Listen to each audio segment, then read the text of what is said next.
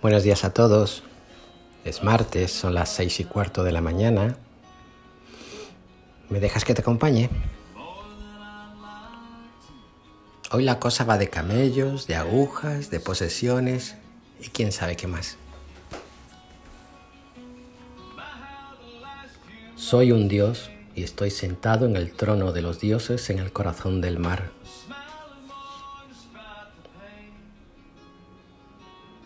En algún momento, algún día, hemos mirado a nuestro alrededor y sin percatarnos quizás hemos oteado una realidad que nos complace.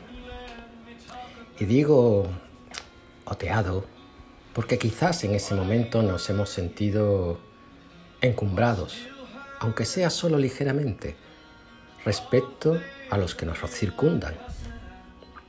Encumbrados, pues por los resultados de nuestros esfuerzos, de nuestros sacrificios, de nuestra dedicación, deseos, de nuestros empeños en aquellos objetivos que fácil y naturalmente se nos cuelan en nuestro interior.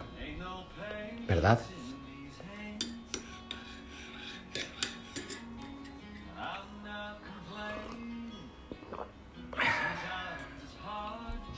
Somos hermosamente imperfectos y es natural que en nuestra vida todo nos influya. Los eslóganes sobre cómo debiera ser nuestra vida nos bombardean, llegando a concebir que a todo tenemos derecho, ¿verdad? Y en este a todo tenemos derecho nos embarcamos pues en una peregrinación frívola en la que vamos, según nos dictan los eslóganes, alcanzando cimas. Unas cimas que poco a poco nos separan de la tierra firme, del pobre, de las injusticias, de la naturaleza, de la fraternidad. Incluso llegando a acentuar esas situaciones de desigualdad, aunque ni siquiera seamos conscientes de ello.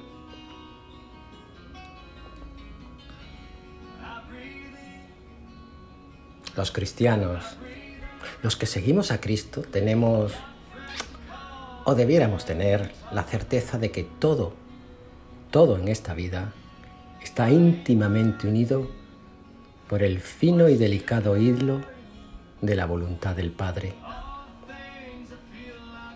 Así, así la vida en todos sus aspectos se ve resentida por nuestra escalada a esa cumbre de frivolidad.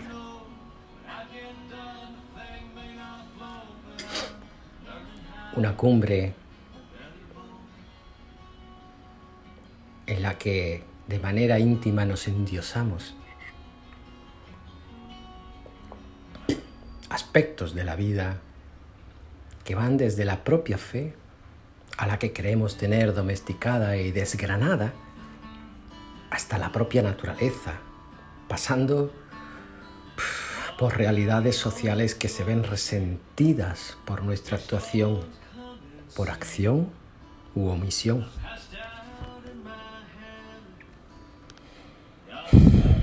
Y así, queridos amigos, llegamos a la palabra.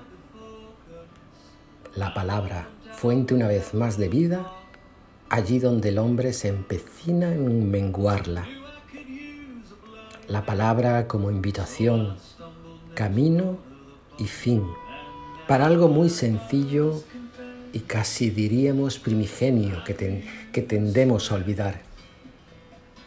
Estamos hechos para el otro.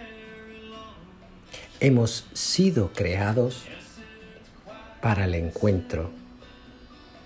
Estamos llamados a una plenitud humana que no se entiende ni se puede alcanzar si no es con la llave maestra del compartir.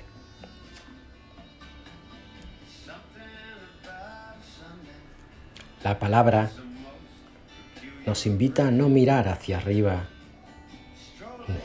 Lo repito, la palabra nos invita a no mirar hacia arriba, sino a mirar a nuestro alrededor, a ras de suelo, a pie de tierra, donde se encuentran los que son como nosotros, es decir, todos los hombres.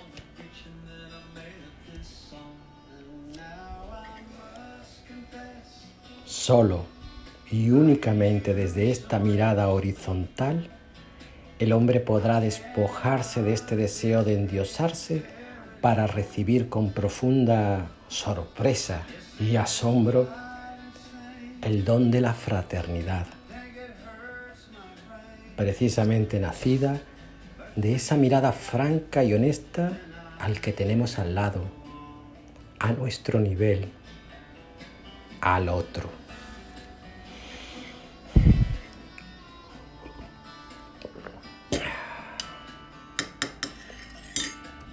Quizás, solo así, el cristiano pueda entender y asimilar que Cristo, y por ende nosotros, vino y venimos a servir y no a ser servidos. Estamos invitados a estar al mismo nivel de cada una de las realidades que acontecen, porque sólo así podremos sencillamente hacer nuestra la palabra. Qué hermoso es ser hombre, mujer y necesitar de Dios. Qué hermoso milagro aquel en el que Dios nos, capacita, alojado precisamente en nuestra incapacidad.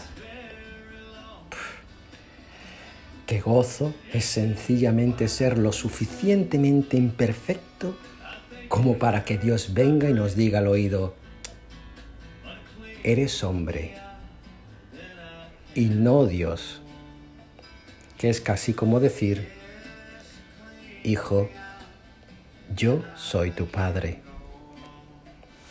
Ánimo, os quiero mucho.